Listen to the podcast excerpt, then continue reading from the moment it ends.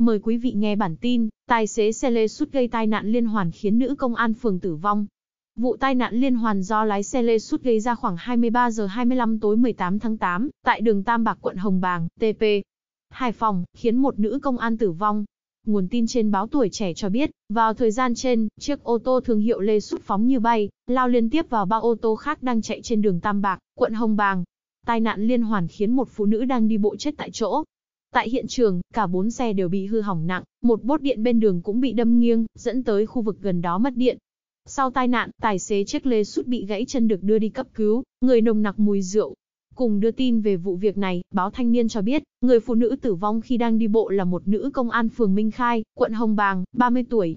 Một người ngồi trên xe lê sút bị thương nặng, còn tài xế xe này không bị thương nghiêm trọng nhưng có dấu hiệu sử dụng bia rượu. Theo cập nhật của báo giao thông, người gây tai nạn là Phạm Quang Linh, sinh năm 1988, ở 100 Tôn Đức Thắng, phường Trần Nguyên Hãn, quận Lê Trân, TP, Hải Phòng. Thời gian trên, Linh điều khiển xe lê sút biển số 15A đến 356.69 từ hướng chợ sắt, về hướng cầu Lạc Long theo tuyến đường Tam Bạc đâm va vào chị Thảo, công an phường Minh Khai, quận Hồng Bàng, sau đó gây ra tai nạn liên hoàn với ba ô tô khác. Hiện vụ việc đang tiếp tục được nhà chức trách điều tra.